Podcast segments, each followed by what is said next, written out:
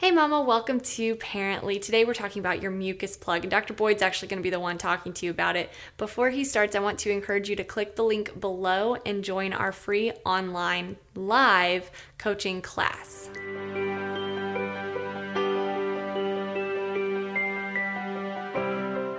Hey everyone, Dr. Mark Boyd here. Welcome back to Pearently. Today we're talking about a subject that's very interesting. Some people think it's kind of gross but it's necessary discussion, especially in late pregnancy. So, pull up a cup of coffee, sit down, and pay attention to what I have to say. It will help you over concerns that you might have of something coming out of your vagina late in pregnancy. So, the cervical mucus plug, understanding that it's normal, a part of pregnancy, is the, is the most important part of this discussion. The reason the cervical mucus plug is there is for one simple reason it prevents bacteria coming from the rectum and the vagina up into the cervix and migrating into the uterine body. So the cervical mucus mucus's purpose is antibacterial. So it prevents the bacteria from moving up into the uterine cavity and infecting your membranes and your baby. This is a very dangerous situation if that happens. So the cervical mucus is made up of mucus, just like if you're blowing your nose and have snot coming out of your nose. That's the consistency. And this is where some people think it's so disgusting they don't even want to talk about it. But it's the same type of process that's in your nose that you blow out when you have a cold. However, again, the importance of cervical mucus is to prevent bacteria from infecting your body. So it sits in the cervix, which is the bottom part of the uterus. The cervix is what opens up in late pregnancy. So, what happens in late pregnancy is as the cervix starts to open up, that's called dilate, and thin out, that's called effacement, the cervical mucus will be released. Now, it can come out as a single ball, as a snot ball, or as a mucus ball. It can come out in fragments of mucus, or it can come out just as a mucousy type of discharge.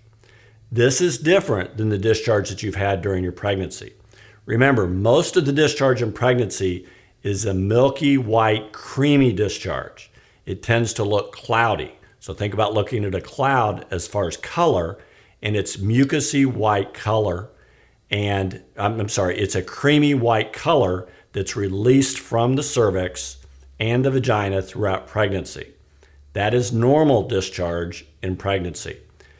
Mucus released from the cervix is very, very different, and you will know the difference. And again, if you're not sure if it's cervical mucus, you can just take it if you choose to put your fingers on it. And if you go like this, it will spread very much like snot does. So, do you need to go to the hospital if you lose your mucus plug? And the answer is no. So, late in pregnancy, as you start the process of labor, your cervix will start to open up, it will start to thin out, and oftentimes the mucus plug will be released at that point. Does it show that you will go into labor shortly? And the answer is no.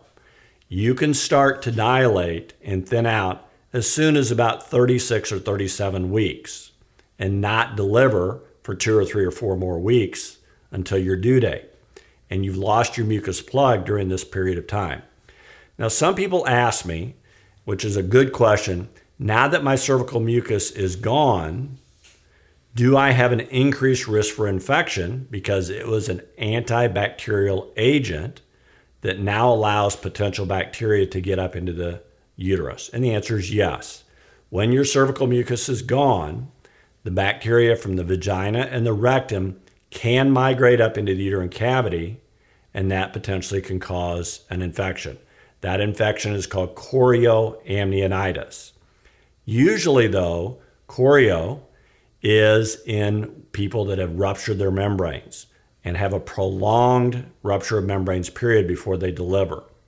So somebody that ruptures their membranes in the mid portion of pregnancy, let's assume at 28 weeks, they're admitted to the hospital, and then we simply wait until they go into labor or they have signs and symptoms of infection before we deliver them.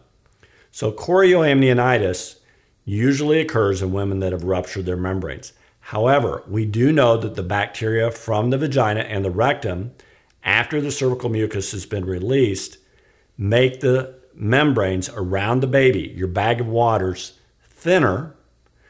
When it becomes thinner, it ruptures. And at that point, you would go to the hospital, whether you were 36 weeks, 37 weeks, or whatever. So let's talk about the difference between ruptured membranes and the loss of cervical mucus. Again, remember, all women have a creamy white discharge throughout pregnancy. And again, it looks like the color of a cloud, but it's more of a milky substance. You notice it on your underwear or on your pad. This is normal.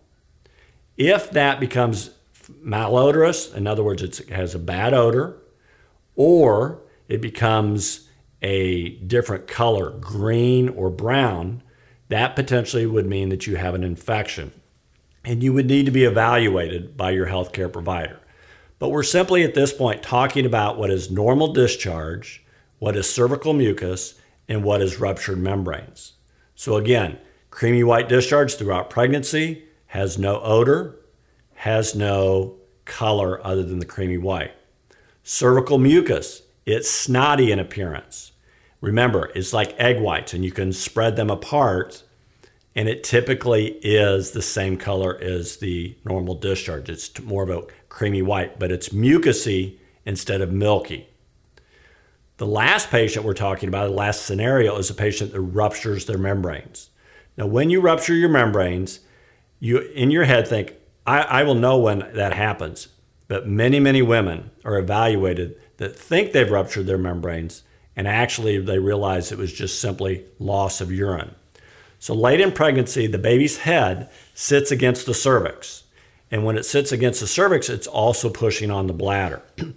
late in pregnancy, especially, the bladder will have a contraction, just like a uterine contraction. And when you have a uterine or bladder contraction, it causes release by a contraction of the bladder, release of urine. So sometimes when you're walking around, when you're coughing, in the middle of the night when you're relaxed, your bladder will have a contraction and you'll lose a bunch of urine. In that scenario, you haven't ruptured your membranes, you simply lost urine. So, how do you know if it's loss of urine versus rupture of membranes? It's not always easy, but this is the best scenario I can give you.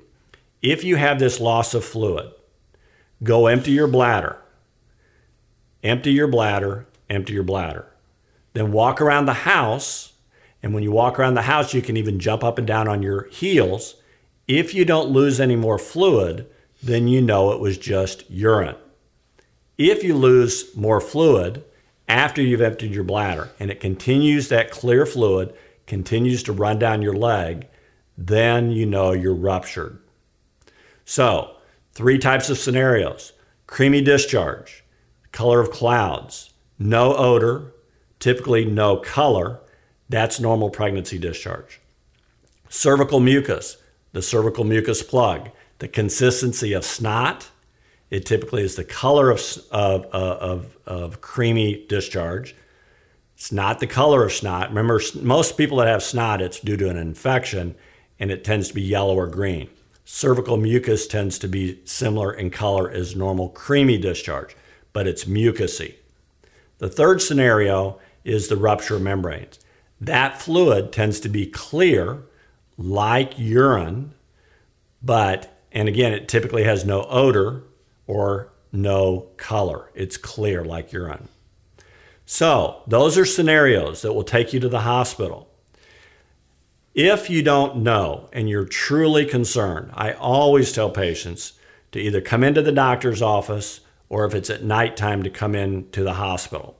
But remember, even if you rupture your membranes and you're not in labor, you don't have to present to the hospital immediately unless you're preterm. If you're preterm, that's less than 37 weeks, you can stay at home. You would just mark your clock. In other words, doctor, I think I ruptured my membranes at 3 a.m.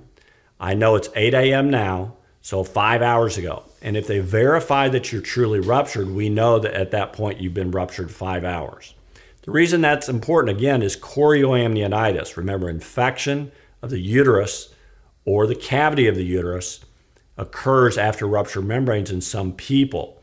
So we would want to know how long it is before you, since you were ruptured. And if you're ruptured typically more than 12 hours or 18 hours, oftentimes healthcare providers will start antibiotics. So use these principles to help you. Remember, when you go to the hospital and you realize that it was urine, many patients are embarrassed. But more importantly, I want you to be educated because it, it gives you power when you're educated. The last issue is cost. Remember, when you go to the hospital and you're sent home because it was not ruptured membranes, it was just simple urine, you have spent one to two to three thousand dollars based on the hospital. So if you're on an 80-20 plan, which many patients are, if it costs you three or four thousand dollars to be seen and you're paying 20% of that, you can see going to the hospital cost you four or five hundred bucks and you were told you simply lost urine. So remember, it's cheap to go to your doctor because most patients are on a global health plan and it doesn't cost you anymore to go into the doctor. It does cost you to go into the hospital. So those are some areas that will help you. I hope this was a helpful video today. Have a good day. So definitely click the link below and check out our live online coaching class.